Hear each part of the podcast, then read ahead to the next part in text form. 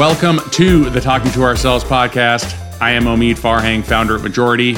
Today, we got a good guest host edition for you.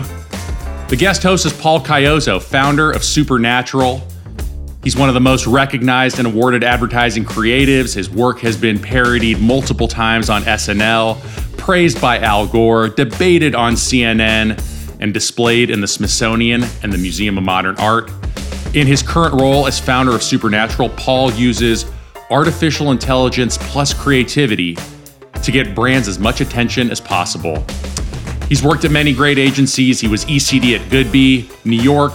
Uh, his early career was spent at Crispin Porter Bogusky, where we first met and became very close friends to this day. Paul's guest is David Kolbusz, Chief Creative Officer at Orchard, before that, Chief Creative Officer at Droga 5 London. Before that, ECD at Wieden Kennedy. Few creatives today garner more respect for their work than David, including his old boss, David Droga, who described David as one of the world's very best creative leaders. He has worked on some of the biggest brands in the world, including Coke, Amazon, Facebook, Axe, The Gap. He did the Ocean Spray Wiggle Spot, which is maybe the best of the year. He did the Guardian Three Little Pigs film, which is one of the best of all time. This is Paul Caiozzo and David Kolbusz talking to themselves. Uh, any questions before I turn it over to you guys? No, I don't think so. Uh, the only uh, it's like I mean, it seems like you're pretty easy with whatever gets recorded, apart from those last three questions. Um, yeah. Uh, but yeah, no, that I was just mentioning to Paul if there was, uh, I was curious if you had any stated ambitions for what you wanted to get out of this, or, but um, if it's just a good conversation, then it, we should be good to go, I guess.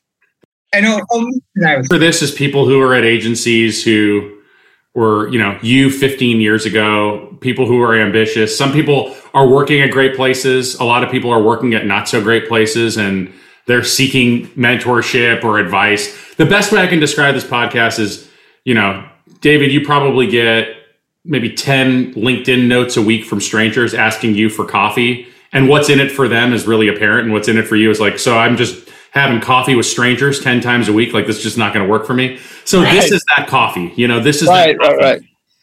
That's good context. That's helpful yeah. context. Okay. Um, I'll do an intro. I'll, re- I'll uh, separate to this. I record an intro that gushes over the both of you, so you guys can essentially skip that. And uh, Paul, David, over to you. Great, thank you. Okay, I'm going to start with the um, the standard questions of of this podcast. Sure. Where are you from? Uh, I am from Canada. I was born in Ottawa, uh, Canada. Uh, North America. what did your parents do? okay. That was like that was a lot of buffer for that that one. I was just I didn't know whether I was supposed to. Uh, I can I can go deeper. Um, no, as soon as you said the, Canada, the, I think most of us tuned out. That's right, right, right. So that was your eyes glazing over. I'm from uh, when the Nepean uh, is a suburb of of Ottawa, the greater the greater Ottawa area. Government town. Um, okay. And what did your parents do for for work or well, in general? Um, see, if you'd asked me both those questions, then what I could have done is had one flow into the other as a monologue because I because a government town, and I could have been like my of which both my parents were were, were government employees. One uh, worked in human resources for uh, Commonwealth Secretariat, among other things, and then my dad was a uh, a Catholic high school principal, um, but he was also a teacher before that. Interesting. Okay. I didn't know that. Did you not? I didn't know he was a teacher and a principal, which does make a little bit more sense in where you've gotten your sort of analytical background from. Oh, right. No, that wasn't that. No, you just sorry. Don't sorry. rob me. Don't rob me of my revelations two seconds into the podcast. I'm just, sorry, but it's it's also it's incumbent upon me to correct you when you uh, make a, a, a false connection. Absolutely. I actually uh, knew him as a teacher. I only ever knew him as a. It's interesting, isn't it? Because I was like, okay, I guess he was a teacher first, and he was in education. I suppose I should say he was in education because that covers the uh, like the the entire uh, spectrum of roles. But yeah, no, I only ever knew him. Actually, I knew him as he was a vice principal when I was born. Okay, and, and then he became a principal. I'm gonna I'm gonna wheel this into to advertising now. Sure. What did you want to be when you grew up? Oh, um, uh, it was it was it was uh, something related to uh, the, the create the creative uh, the uh, the creative creative industries. Basically, it, it changed. I was um, I, it was always it was always some artistic discipline, but then it it just it it just it whatever um uh whatever I happened to be chasing at any given time was the was the thing I was most interested in becoming. And I think, you know, advertising sort of allows you to be that, right? All those different things. That's absolutely true. You, you, one of the great things about it is you can wear so many different hats and be so many different people and speak on behalf of so many different brands um, at so many different occasions. So, to the meat of this thing, to the to the to the meaty center, hmm. Or or to the beginning of the meaty center. You were good at this sort of right away you know, like uh, your first work is good. I'm sure you were good, pretty good the second you started doing this. Did you know that at that time, or did you feel this kind of insecurity that a lot of people probably feel? I think everyone believes that like you wouldn't put yourself out there if you didn't think that you had the the ability to do it. I think everyone believes, everyone has a degree of confidence. Uh, it's it's it's levels, isn't it? Everyone's got uh, confidence, but then also self doubt, and it just and the the levels go up and down based on um, where you are in your career, and sometimes uh, the levels are uh, sometimes the self confidence is too high, uh, where the feelings of insecurity should be greater, um, and uh, uh, and sometimes it's reversed. But if you get it right, that's the ticket, isn't it?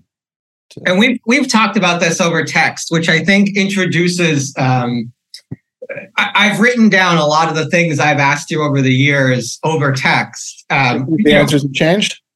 Um, th- you know, things that I needed direct help with, or or mentorship, or something.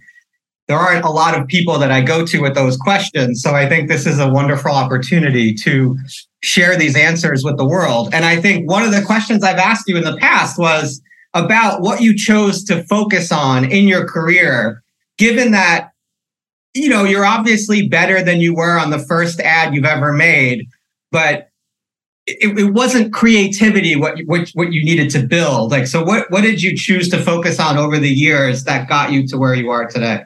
Right. Well, I think what what's it, it's it's interesting that uh, you you you, uh, you have to. It's it's almost a um, subliminal shift over the different stages of your career, isn't it? Because you start focusing on one thing.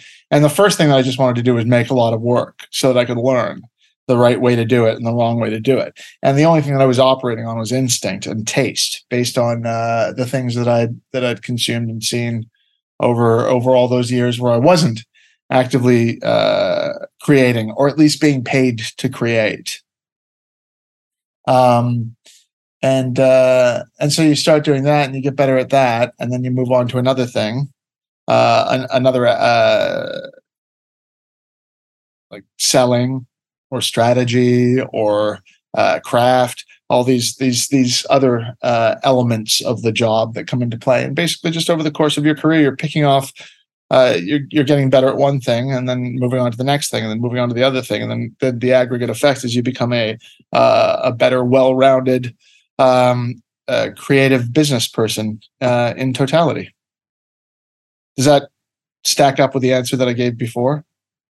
Yeah, yeah. You the answer you gave via text, I think, was something around you focused on your ability to curate ideas oh. and your ability to recognize good work because you knew you could create it. So you you focused on almost curating yourself. Like, what is a good idea? How right. like I need to march towards that. What are the components of a good idea? and how do I replicate that over and over as I grow? And then how do I recognize that in others? That's you know, interesting. Was that specifically related to when I started creative creative directing? I'm not sure uh, uh, uh, the the what, where how the question was asked. I think we were talking about our early work, and both of us made good early work. Mhm. Um, and we were discussing like the difference in how we've managed our careers since then. Like All you right. have been analytical, studied, um, d- deliberate, and I have been like momentum based. I, I, I'm like a whirling dervish. Um, over tables and running. table flipping and bridge burning versus uh, studious uh, commitment and respect. So yeah, I think that does help, and I think it helped me to hear. It, it helped me to hear somebody that was focusing on the long term ever. Right. You know, we tend to not think of our careers as twenty year, twenty five year things, and and it sounded like you were thinking about the longevity. Well, it's interesting you say focus. I was never focused on the long term. I was conscious of the long term. I was aware of the long term, but I was always very focused on what was right right ahead of me. I, I was just uh, conscious of the fact that there was uh, um, spheres of influence, and uh, and and the, the the work that I did was going to uh, have um, was going to fan out, and the repercussions of the things that I did would be uh, felt uh, over time, and that it was probably wise to plan accordingly. Where, what piece of work do you feel like it all came together for you? Oh, uh, I mean the I, I think the first uh, this I, I did some uh, some work for um, a, a sponsorship of a film festival for AGF, um, a mutual fund company in Canada. Uh, back when I was at TBWA in Toronto, and that was the first time that it felt like the thing that was in my head was stacking up with what was being realized on uh, on film. And that process of of realizing that then and realizing it now can you talk through your process from sort of inception to completion i realize that's a long process but what like what are what is your intention and your agenda and your goal through that creative process to end up where you end up Oh, my my intention.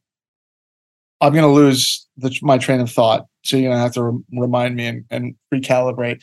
My intention when I start anything is to answer the brief that I'm given, whether that and that that does not necessarily mean take the the words verbatim as they're printed on the page and or or spoken to me, but just to to listen to and understand what the business problem is and come up with the most uh, creative, surprising, and enjoyable way to uh, communicate that message to people in an attempt to transform their behavior and get them to buy a product or service or feel a particular way about uh, about a brand. and once you have that strategy which th- that sounds like the strategy part what's your process through the creative part even as a creative director or or when you were a creative Eh, however you worked then or now i think all would be beneficial So uh, I've always worked very, very closely with closely with strategy, and uh, strategy has always been an integral part of the the creative process for me. And so, like uh, Laura and I, at my uh, at, at Orchard, at my orchard, uh, where we we we work in lockstep. Um, she's almost like an ex- extension of, of of my brain, and I hers. And the reason we work so well together is because I've this is the way that I've always thought. I've always had these conversations internally with myself, and now I have them with with Laura. Um, uh, and so when when you say that strategy, I, I it's never been strategy that uh, I, I don't feel like I, I compartmentalize strategy and go, oh, now we've got the strategy, time to move on to creative.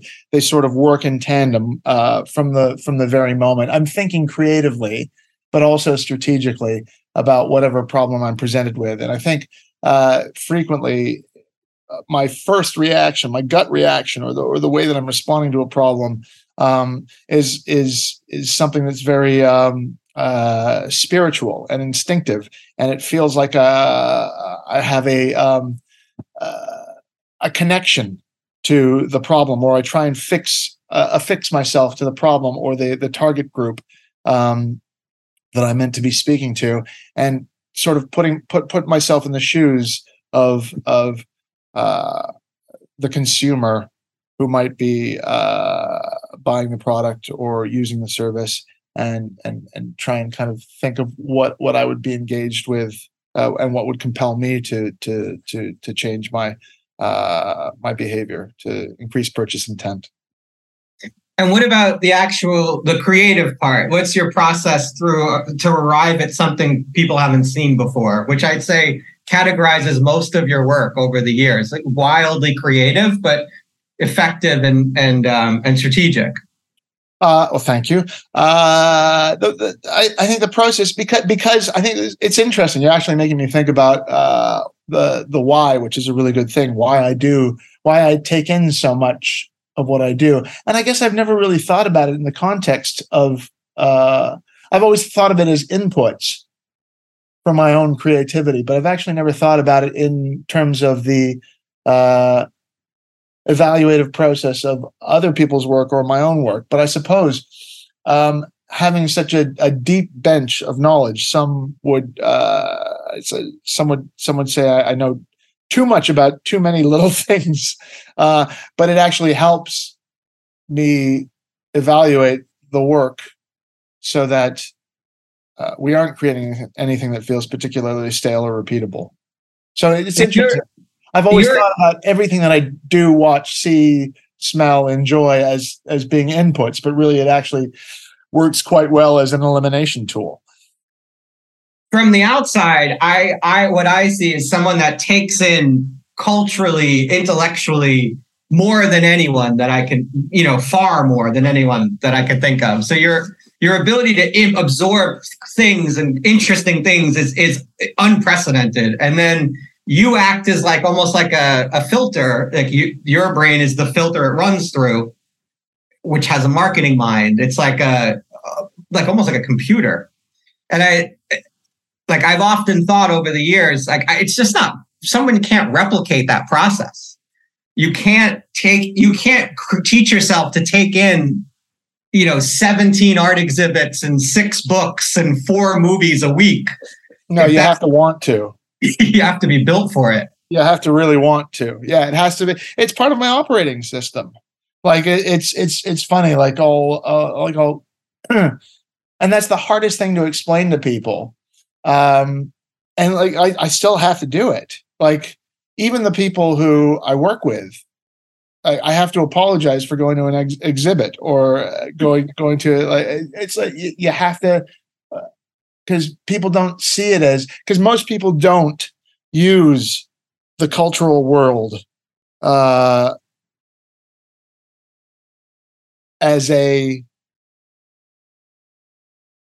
as a tool really like the the the, the you get what i'm saying right i do I, yeah. I, I very much do, and it's something that I relate to it differently than most people. Most people think of it as as leisure time, and yeah. I don't think of it as leisure time. I think of it as um, uh, essential material for my uh, for my creative and professional gro- growth. Uh, I enjoy it, but it is also work, and uh, and most people don't see it as as such, and so I frequently have to apologize for it, which is funny. I it's always been shocking to me that a lot of creative people don't have necessarily creative interests.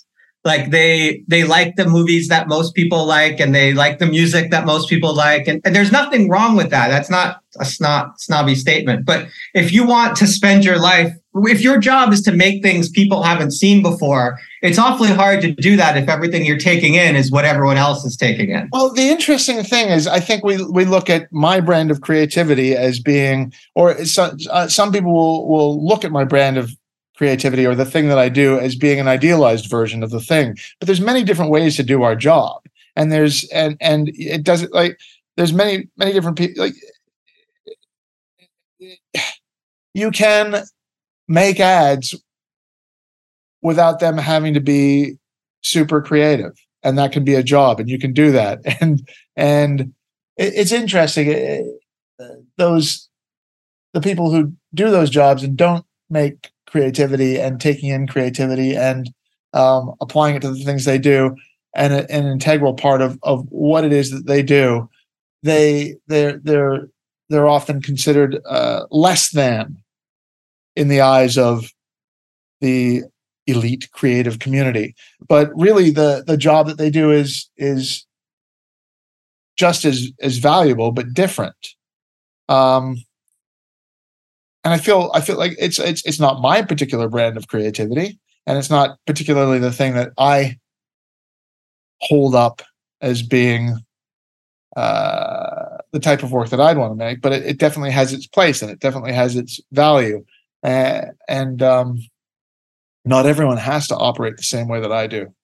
It's it's uh, I'm very specific, and in, in many ways, it's it's my my lifestyle and the way that I choose to to take things in and, and process them is, is is actually not desirable from a from a well it's a, it's an always on right? Like uh, that's one thing you are always going. Yes. Yes. And, and that's and a lot of people look at that as actually uh, from a lifestyle perspective as a bad thing well, it's got to be hard to maintain, but I mean, from a job perspective, it's not a bad thing because you're committed fully. I think it's hard to maintain for someone who's not built for that, but it's it's from for me, it's the opposite. It's like it's harder to to stop, harder to not be like this because it's inorganic to who I am as a person. Um, I have to do this. It's like it's harder for me to go a week without culture um, it's harder for me to to to spend a, a week in the woods, uh, ascribing to the idealized notions of staring off into the horizon line and being at peace. I find that uh, anxiety inducing. Oh, the trapped. Worst. The worst. What do you do there? Um, I like a day of nature. Just give me uh, like 24 hours. I get a little bit twitchy. I it's, think, funny, it's funny that people think of that as a sad 24 hours is a lot of hours in nature. You know what I mean. You know what I mean. It's like I mean, eight of those are sleeping. Sometimes I don't I sleep eight hours, but you know, as long as it takes to look at the thing is where I'm at. Like, oh, a tree. That was nice. Yeah, it was a good tree. On, let's move on. Um, so I think for me, as I, I, obviously we've been texting for I think decades at this point. But for me, the things that were shocking uh, over the years was okay, David is incredibly strategic because when you look at your work, it's very strange. It's you know, but it's it's incredibly strategic. It follows all of the all of the rules and the business applications and all of those things that you you wouldn't expect of someone that's so blisteringly creative. And I think moving on to the different parts of the process, you've had really strong and helpful views everywhere throughout the creative process. Going from strategy into into um, creative and into production and all that. Do do you have a a tried and true method for sort of getting people excited about an idea, selling a difficult idea, making everyone on the team get behind it? Uh, I mean, everything's uh, uh, I don't. I think every every idea is. Let me think about this. I don't really put a lot of energy into sales strategy, I think. I think I just Uh, and I think this is evidenced by, I mean, you've probably seen, you've probably come close enough to the, my creative process that you recognize that I don't really look at answers as being particularly different, difficult, or in need of sale. I think when I get to what I think is the right answer, I think of it as almost an, as as an inevitable outcome of the creative process and something that most clients would be crazy not to buy. Uh, so, uh, so, uh, and maybe that's the that's the confidence that gets clients believing that the ideas are safe. Um, uh, some are for them, some are not for them. But when I when I I never go, how am I going to sell this thing? Because I'm never. It's it's whenever I'm asked for a recommendation, I, I historically don't do recommendations because uh, uh, everything that I present is something that I'd be willing to make. I think that those two parts, confidence is definitely something that I see it runs through your feedback. It runs through everything. It's do this. Yeah. You know, it's, it's very rarely I think or what if we um, it's do this and then the next text is I told you to do this. Sorry. No, but um, it's, it's, it's, it's because I guess to me, as I'm going through the process, if you're if we're thinking about my brain and and what goes into me as a computer, the thing that comes out is the inevitable. And so you you you have there may be three or four different options of the inevitable, but that's a solution and that's a solution and that's a solution and that's a solution and you can pick whichever one you want. That's the thing is like I, the uh, the part of the reason that I never do recommendations is because clients rarely ever take them. Um, never. So it, it's like I can tell you what I'd spend my own money on, but I'm not in charge of the budgets and I'm not the brand manager at blah blah blah. So uh I mean what what does it matter? Um it's I mean it, the no recommendation thing and presenting just what you can't do that if you haven't worked in a deep, deeply strategic way up front where all of your work is coming out of the same core thought. Oh, for sure. Yeah. So it's it's like it's a bit cumulative. Like you, if you didn't take the time to do the first part right, the second part is going to be very hard. Yeah, and I'm also I, am also quite uh, dogmatic about bucketing. Like I, I don't uh, I don't believe that there's necessarily not everything has to be there. There can be multiple strategies as well too for yes for a particular brief. And so when, when I say bucketing, it's like there, there may be a couple of creative ideas under one strategy and a couple of creative ideas under another strategy. Sometimes a, a sometimes a client doesn't necessarily want to settle on one specific strategy uh, uh, from the outset, and they want to explore a couple of different options. And uh, and so you have to kind of remain uh, nimble and go, this is probably the right way to do it if you want to go this way. And this is probably the right way to do it if you want to go this way. So, um, I know I've asked you a million questions about production covering all aspects of it. And production, I think, is something that even before I knew you and I was a young ad nerd, I had a collection of work that I loved and it had a ton of your stuff in it. It's always been produced excellently. Um, what are your top three rules for producing something? Or one or two? I know that's a difficult question. Like, if I, you have to do these three things or it's going to be wrong. Hmm. Um.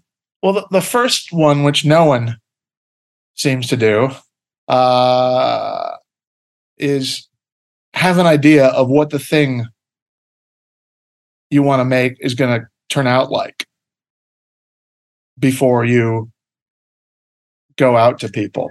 Have a sense of of, of what the thing is going to look like uh, in its finished state in your mind before you talk to anyone. Um, that's probably that, that is I, you. You obviously taught me that, and I use that now on every script. Like I basically read it and I play the movie in my mind, and I re-edit it and I shoot it again and again until it w- works. Yeah. And, and then you're like, oh, nope, it's not good. And, and it has to be like, it has to be like that with everything. It can't. It's not just film.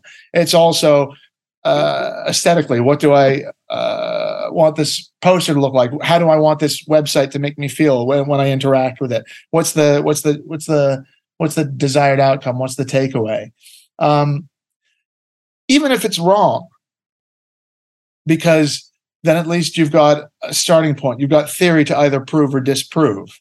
Um, but then uh, relating specifically to film, it also allows you to to uh, cast uh, a director as well too. As as you recall, I don't like to uh, I don't like to to make directors pitch. I, I, I prefer to single bid.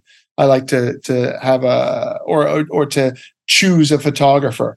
Uh, in in some rare cases when I when I'm fascinated by a script and I, I manage to sell a, a, script or an ad through that that that that I don't really 100% know how it's going to turn out, then I'll I'll bring in a couple of parties, but I'll still have an idea, which is like, what if this was um, more traditionally funny, or what if this is uh, more serious? And then, uh, but the the whole notion of going out to three different directors who do the same thing.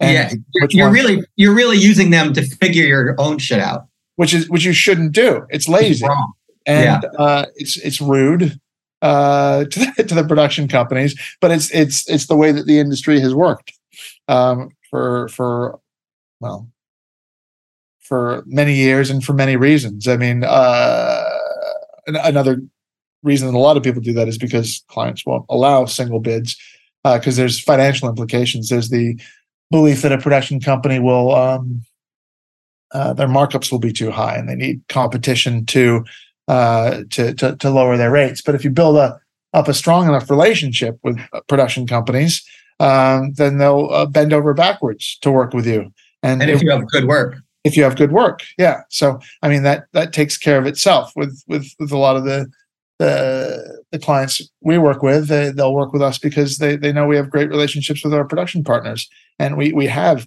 great access to to great talent because people trust us more because we we we we get results. I think also, and I, uh, I'm guilty of this.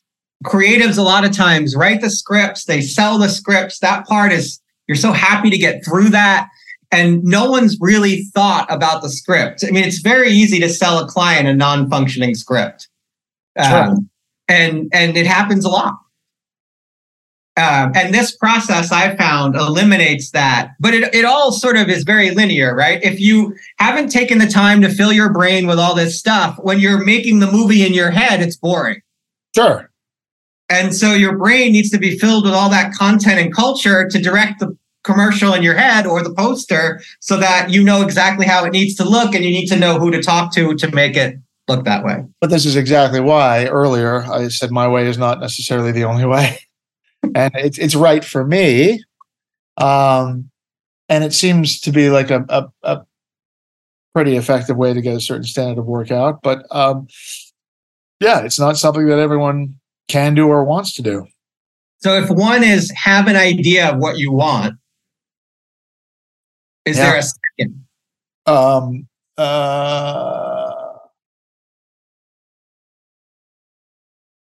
treat people as you'd want to be treated yourself.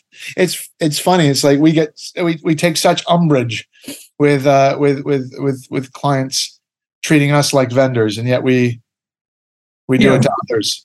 And uh, and it's just uh, just don't. um, I think a lot of people don't know you can call a production company you have a relationship with and say, I need to triple bid on this because of the client. I need a dummy bid. Can you please help me? And that way it doesn't cost them the money of making them bid when they're not going to get it. And you just don't tell them that. Like nothing is worse for that production company than being used as a dummy bid that's never going to happen. Which happens all the time. All the time. And, and, uh, disappointingly and so frequently in the present, uh, oftentimes it's, it's, designed to uh, tick a diversity box, which is which should not be the case as well too. Um, we should be going to diverse talent because they bring something interesting and original to the process, and they meet the end goal, right? Like it's one of my uh, biggest irritations at the moment: the fact that the uh, time is being wasted, careers are being ruined um, because of these dummy bids it's it's a it, it's it just makes the whole process difficult because it's money that the production companies could be spending on better work. Instead, they're spending it massaging the process. Hundred percent. The other thing that you've said, and I and I I can think I'll add this to the first one is you do not use treatments. You you don't you don't you read the treatment obviously you respect the treatment, but it's not how you make the decision. No, um, uh because most directors don't write their own treatments. So you're making a decision based on the words of someone they brought in to. I mean, uh, a, a, director can have a, have a sense of what they want and then uh, communicate it in a use someone else to communicate that in a treatment, and that's fine. But uh, yeah, it's uh, t- t- to me a treatment is is uh, a long-winded statement of intent that can be uh, better encapsulated in a uh, uh, in a phone conversation. Another tip that you've given to me that's helped massively is make sure that your editors and your creatives are do not get into the room and start cutting 30s. Like their their goal should not be time. Their goal should be story. Yeah, and that's that's the that's the uh I mean every it's unfailingly throughout my entire career that's the the one thing that I I still have to keep reminding people of is is is you're you're telling a story you're not creating a a 30 second ad. So tell the story first and then fit it into the the the, the formulas. And uh, everyone wants to start with what the paid media is behind, thinking that it's irresponsible to start with the longer version. But if you, you start with the longest version of your story and then whittle it down to what the paid media is, um, yeah, you'll get a, a, a better product. You'll you'll for me it's helped me have a better because telling a condensed story is a talent right? Like that that adage of I, i'm sorry i wrote such a long letter i didn't have time to write a short one yes. That that is to me the, the the spot process. So you start long and then you can your brain has gone through that process and you can look at it and say where's the third where's the short magic from here that it just feels more linear? Um okay i'm going to switch gears.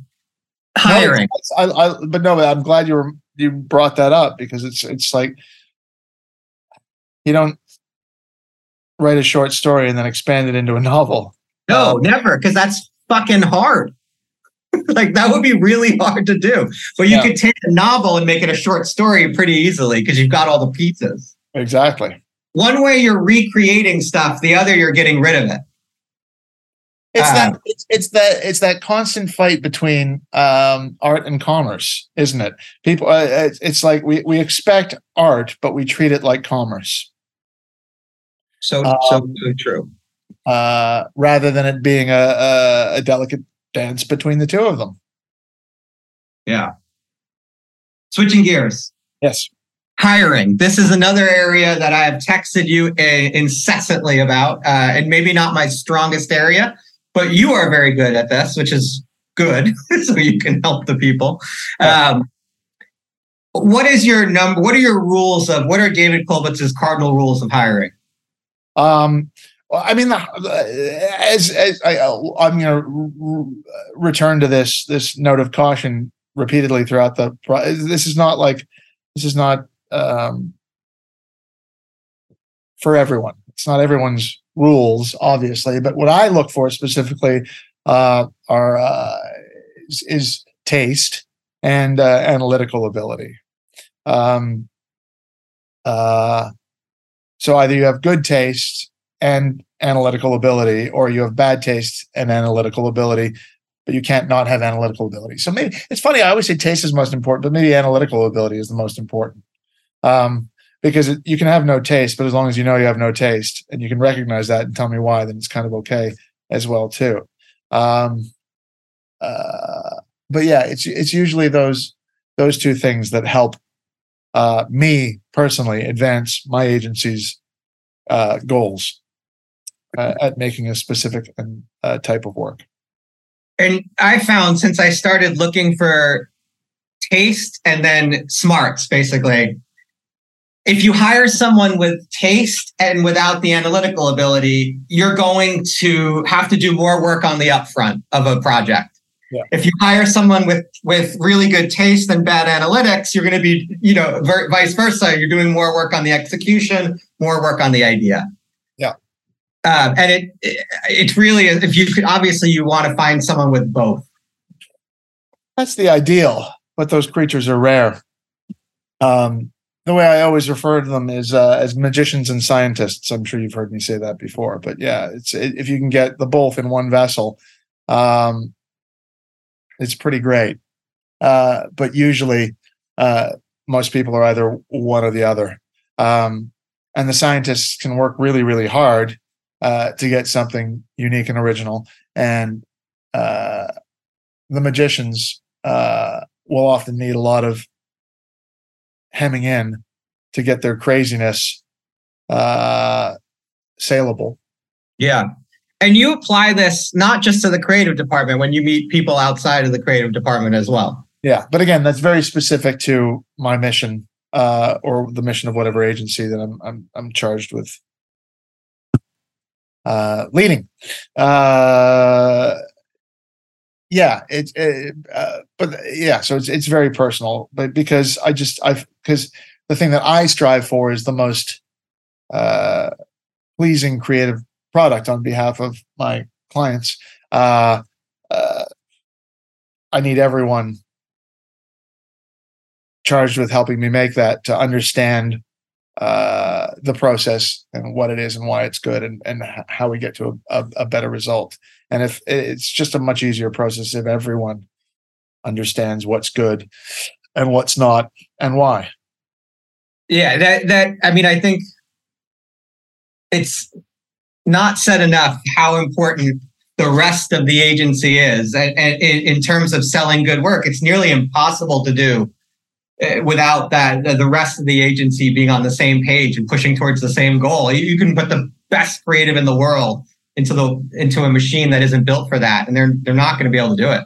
Well, the, the the thing that I always say is, if you don't understand what makes the word good, how can you protect it from being bad? Yeah, that's great. Um, I'm writing that one down for me, like a text. Right. It's easier when I just text it to you. If you don't understand what makes the work great, how can you protect it? Okay, we're switching uh, gears again to put to tee you up for more of these juicy sound bites. Um, something that has plagued me, and maybe because I actually am, is uh, a lot of people use "you're crazy" as a way to, um, you know, maybe maybe I am actually crazy. Maybe they are just merely pointing it out, or they're marginalizing what I do. You know, that's how it's always read to me is people call you crazy because they don't understand or can't do what you specifically do. And so by calling you crazy, it just sort of makes it something that's not it's, it's, it's material and uh yeah uh, not to be understood it's it's sort of um yeah because to me you are the least crazy cre- advertising creative. Uh, not at all. Like I don't think deeply, I'm crazy at all. Deeply strategic, incredibly team oriented. You know, everything normal? but I'm sure someone has called you crazy over your career. So, sorry, what, what was the? As I'm sure someone over the course of your career has said David Kolbusz is crazy. I mean, you get yeah. I mean, it's it's it's a it's a, it's a consistent narrative. Yeah. What are, what are, how do you react to that? How do you handle it? What what are your strategies for that?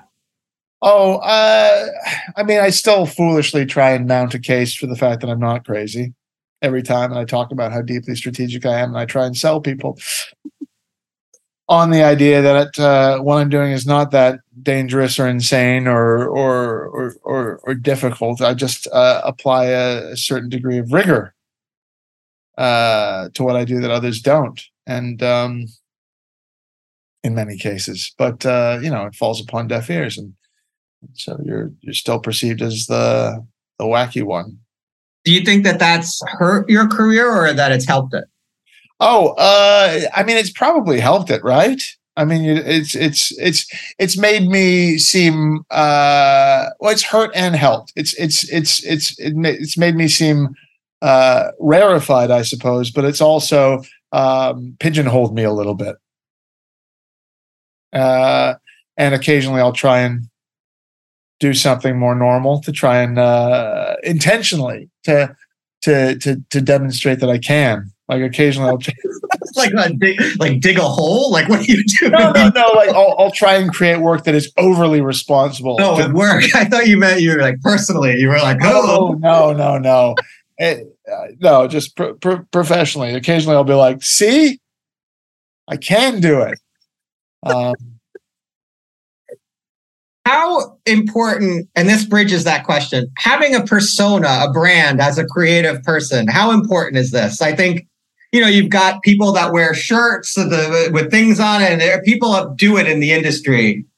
Is it something valuable to a young creative to think about their personal brand? Uh, if you're not very good.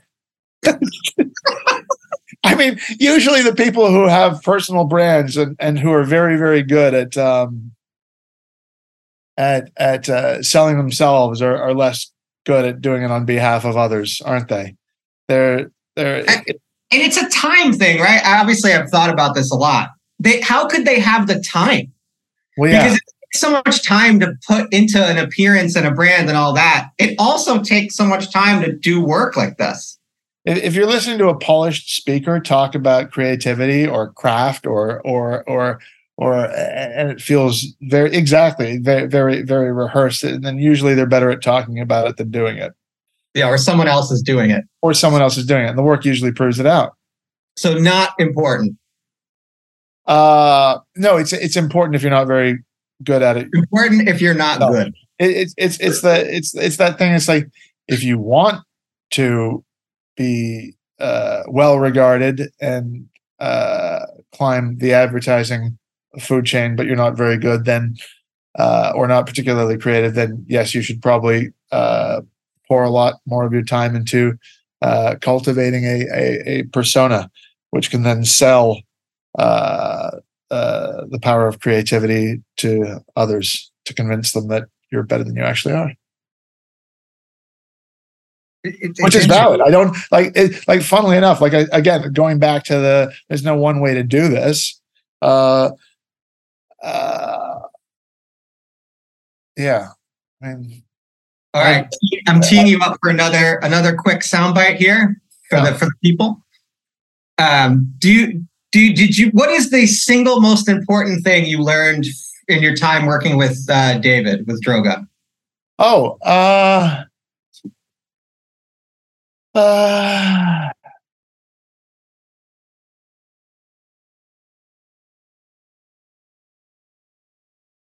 I, I'm, that's not me searching for a thing. That's trying. That's me sifting my. It's, uh, we, We're gonna we're gonna edit that out. Don't worry.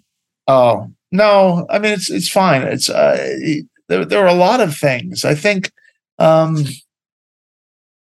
I think uh, just that that there's a lot of different types of creativity, and there's no one right way to do this, and uh, you have to give people the space to uh, to figure out their own voice and uh, and just let them be them.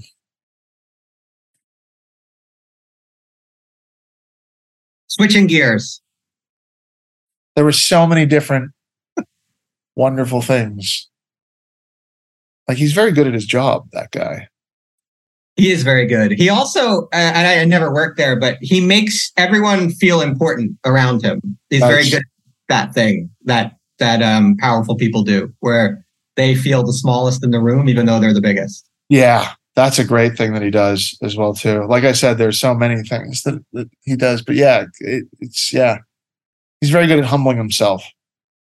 Yeah, he's really good at it. I mean, it, obviously, he's good at everything. he's been very successful. but it's not disingenuous because like he he does have like even he has feelings of insecurity even though he's an enormously confident individual um and that's that's human and lovely It, it, this is not, I'm not being interviewed, obviously, but I went and talked to one of my big mentors and hearing that he had really hard days where he stayed in the car and didn't go into the agency. Um, it made, changed everything for me. yeah Okay. Why do you think you've been so successful? If you could attribute it to one thing,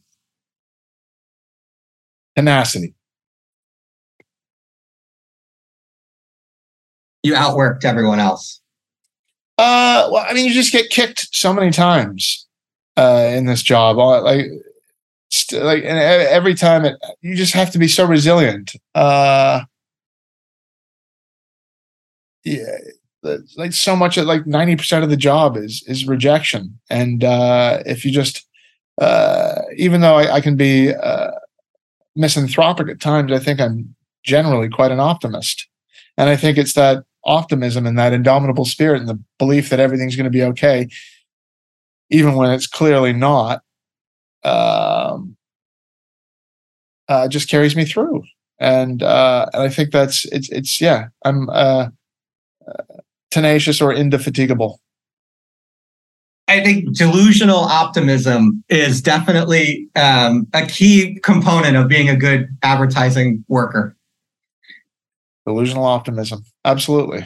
You, you being optimistic in the it, when you have no reason to be, being positive when you have every right to be negative, and you know pushing when you have every reason to stop is essentially the heart and soul of advertising and you can measure the success and failure of, of, of anyone in the industry based on that really. And that's cross that's cross discipline that's cross uh, even when you're talking about creatives. I mean we, we've uh, i've spoken uh, ad nauseum about the fact there are so many different types of creativity and so many different types of creative people from the highly creative to the to the to the show people who uh, but uh, the, the one thing across the board that's true of anyone who does our job is uh, the, the successful ones are tenacious, and the the the the the, the pessimists always drop off, don't they?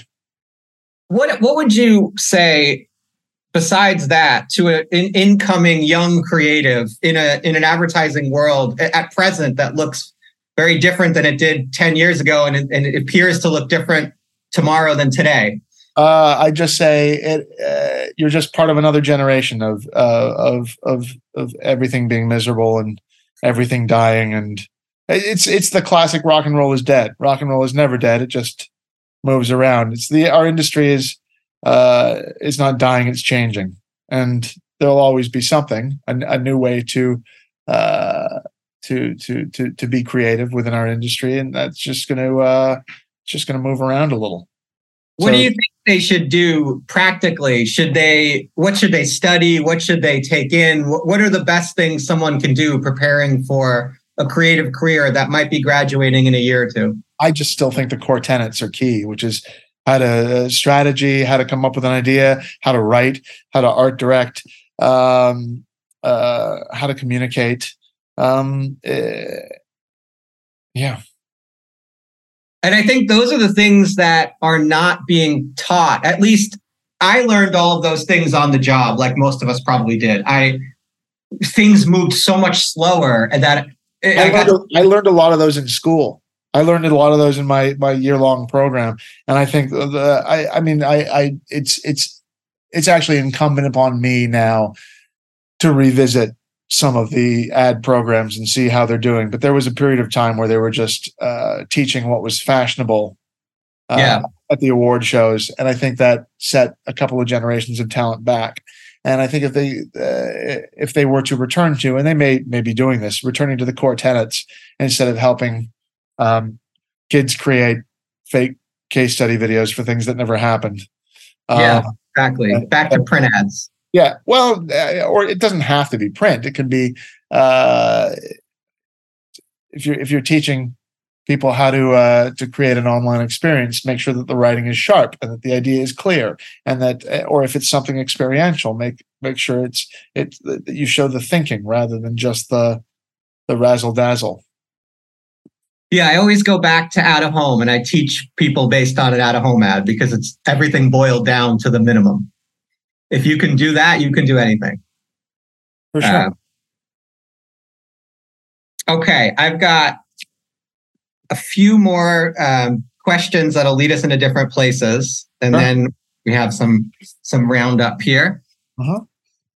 You have spoken a lot also, and I think this is more helpful for maybe the older people. The way that you work with partners, the way you work with strategy and account and all that is different uh, than other people that I have heard. Can you talk about your process for working together with people in an agency?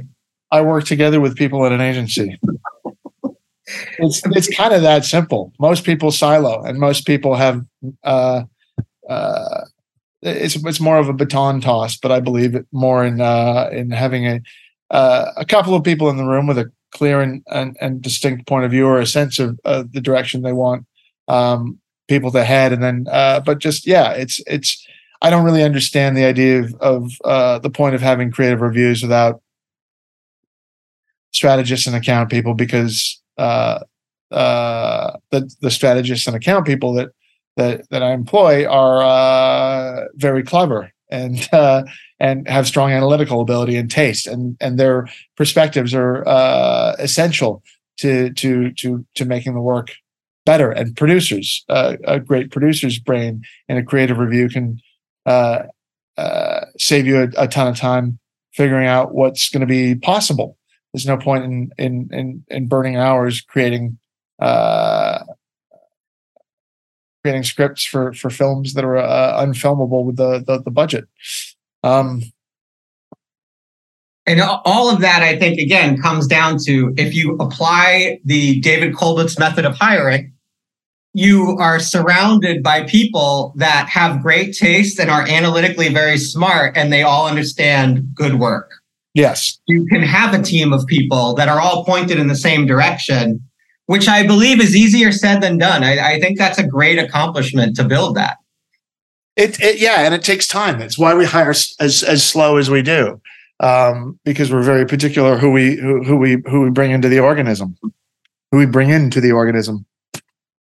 Um, but yeah, it's uh, yeah. If you trust the people around you, then you can get to better work faster. But you you need to to yeah, you need to I understand that there's no point in having people who who, who aren't contributing uh, in a meeting. I just try uh, and avoid that at the start. yeah, I think silos come when you have people that are not on the same page or people that aren't on the same oh, don't have the same level of ability and you know people people are good people are generally good and i think they cut people out when they feel like they don't have a choice yeah um, I'm going to ask three questions that Omid always asks at the end. Yes. I like these questions also. I think they're pretty good. Um, what ad buzzword do you hate the most? Or topic or, or anything? Uh, opt- optimizing edits because it's never optimizing. I, I, I just I hate disingenuous language, and uh, especially uh, th- things that are that are, uh, are are used to describe a positive when they're clearly a negative. when, when, when clients are, are making your work worse, the fact that they're calling it optimizing drives me crazy. And I always correct them. I'm like, we're not optimizing. We're de-optimizing. We're, we're, we're, we're actually going to, this is what it's going to do to your work and that's not better. I understand that you have to do it because of this or because this person told you to, but let's not call it optimizing because that's not what it is. Um, what is the most messed up client response that you've ever gotten to something? Uh, I guess funniest also or strangest or most interesting or it's all fair game. There, there was a there was a there was a campaign that i oh it actually got shelved in my early days of droga. So uh, one of the, uh, the, the when i when i uh, came into to to to droga uh, europe and, and and we transformed it into droga london um there were there were uh, a lot of clients already in place. Um and the my remit was to to make the work better. And uh, so, but you you go in optimistic, huh? See, um, uh, we'll call back there. Delusionally optimistic. Delusional optimism, thinking that you can make good work with any of these people. Um, and and and I think the the whole idea was we were going to try with every client in the building, and there was one of them uh, we shot a campaign for. Oh, it was actually heartbreaking because it was a, a junior client who was very, very good, very, very good, and bought this campaign, and we made it and finished it, and then we took it to uh, to to his boss to show him, and uh, the boss uh, acted like uh, they were insulted by the work, and they said that it wasn't funny.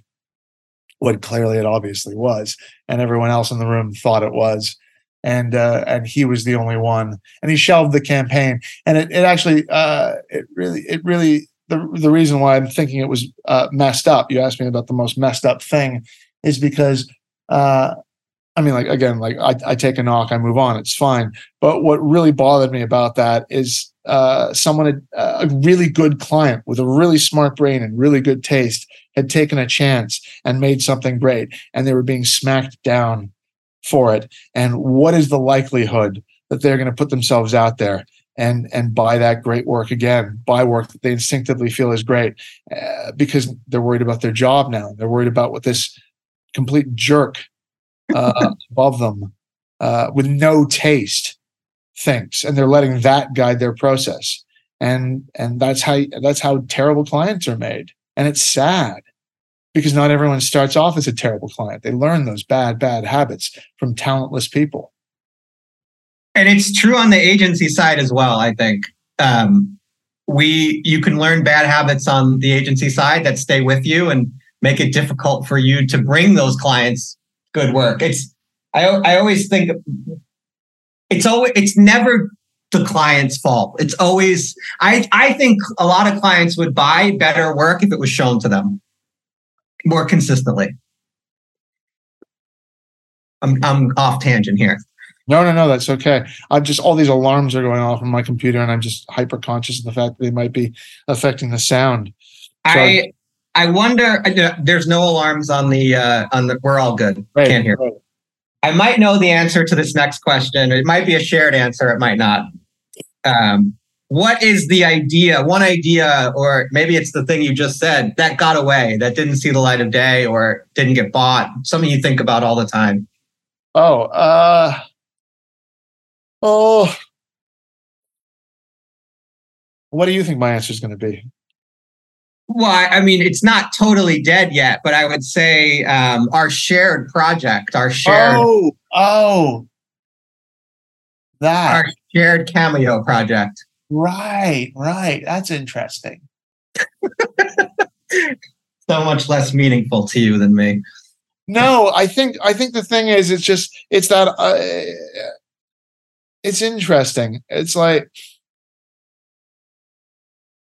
it's a question you get asked a lot generally in our industry and so i always i've, I've always had a prepared answer because it gets asked a lot and historically it's always been there was a, a denny's campaign that i kind of but that's that's sort of like my lighthouse of an answer that i go to because it's easy the reality is uh, back to the the the the, the delusional optimism, you forget, as, as, evidenced by the fact that that very important project that we completed but has not seen the light of day. Yeah, is and, and it's not dead. It, so it's maybe not but applicable. But I, but like it doesn't even occur to me as as as as uh, something disappointing in my historical uh, uh, career. Uh, the, the, the creative because because it's just there's so many of them aren't there? There's so many near misses so many things. Like so you can uh, you, you can give a rehearsed answer but really the i think the the the thing is that there i'm i'm blessed for the career that i've had i'm thrilled with the work that i've been uh privileged to produce and um I guess I just don't stare off into the middle distance thinking of the things that I wish that I could have done when I'm so grateful for all the things that I have done. Well, that is a really lovely answer, uh, genuinely. Great. Uh, is there anything that you would like to say? I think before we got on, um, Omid gave us really great direction of this is like a coffee with a, a younger, more aspiring creative, those people that reach out to you all the time. Is there something that you'd like to say that you think would be incredibly helpful? Uh,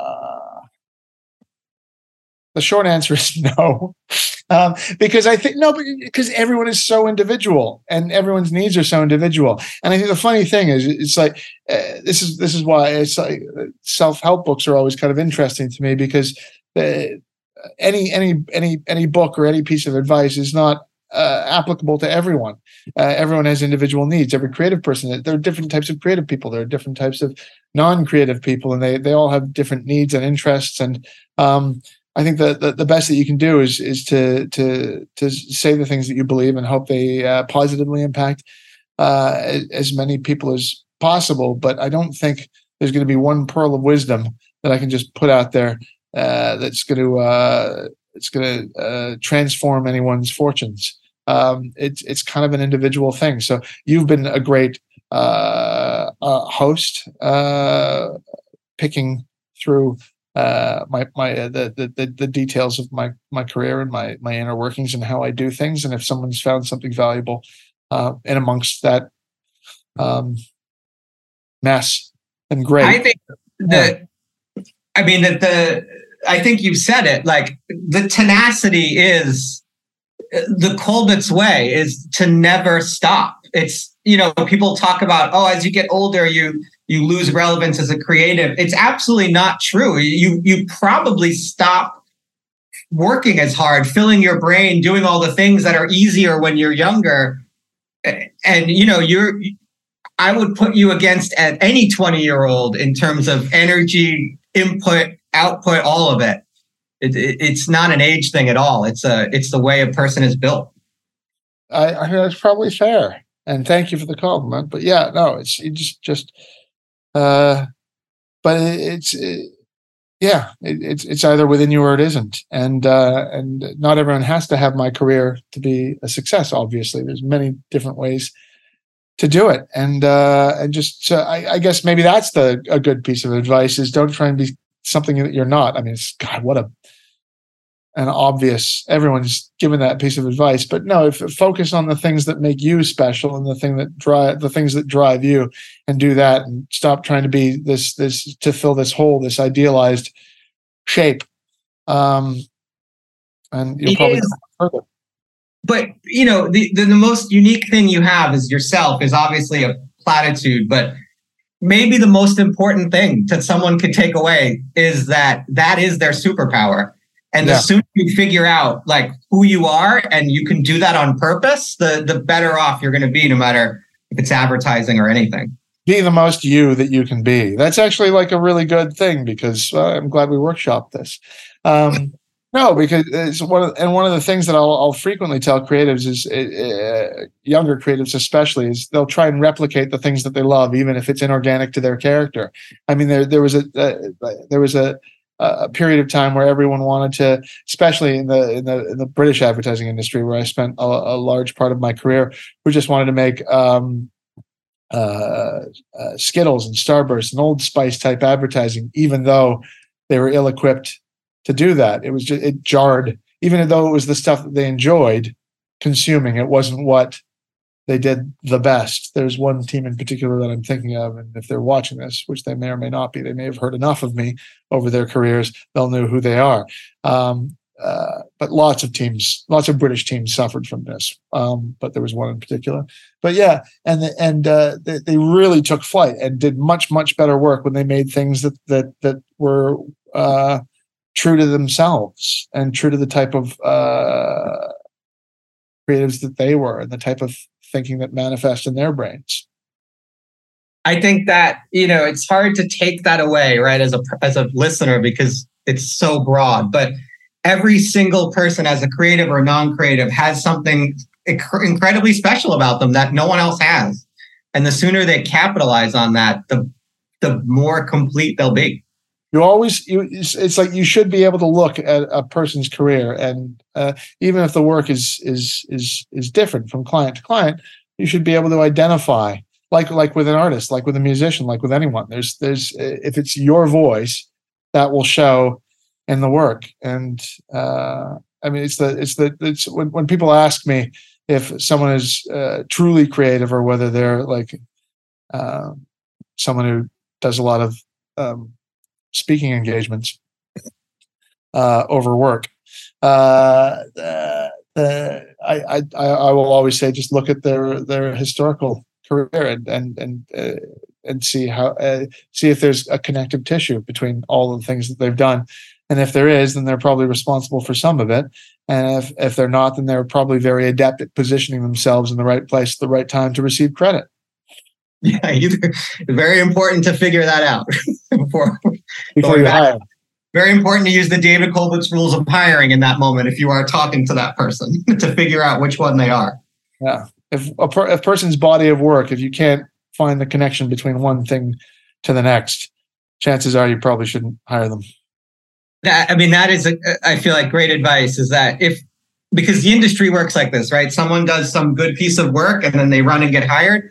But you know, if if someone has a few projects that are all good but very different, or versus a few projects that are right for the brand, very different but have a consistent thread.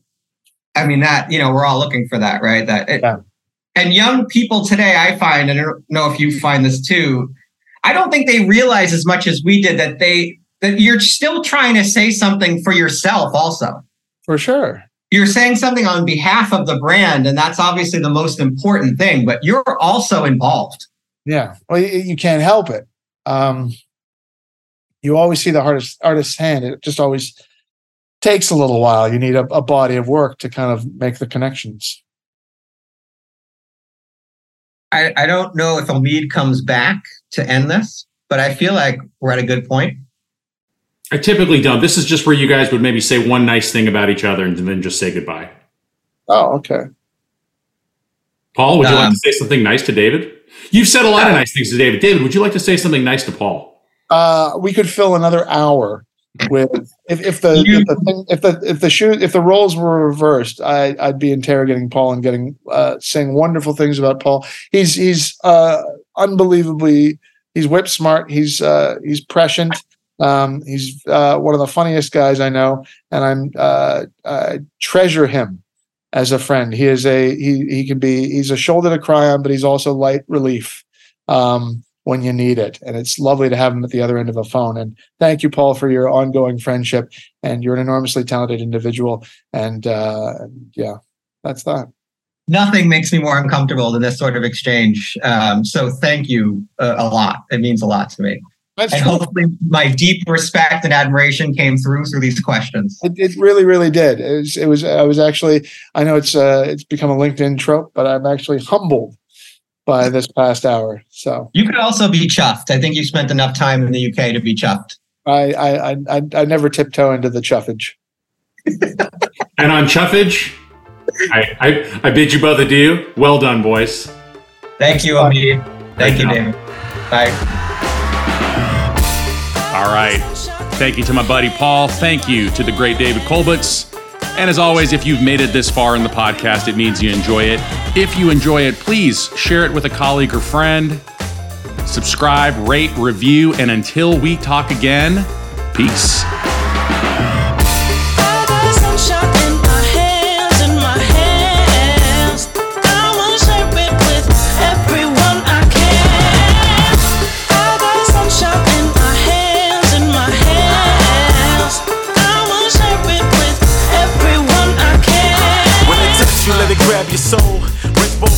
Let them clap for show. Let it rap, your resistance may trap unknowns. Release for your heart, speak ballads flowing.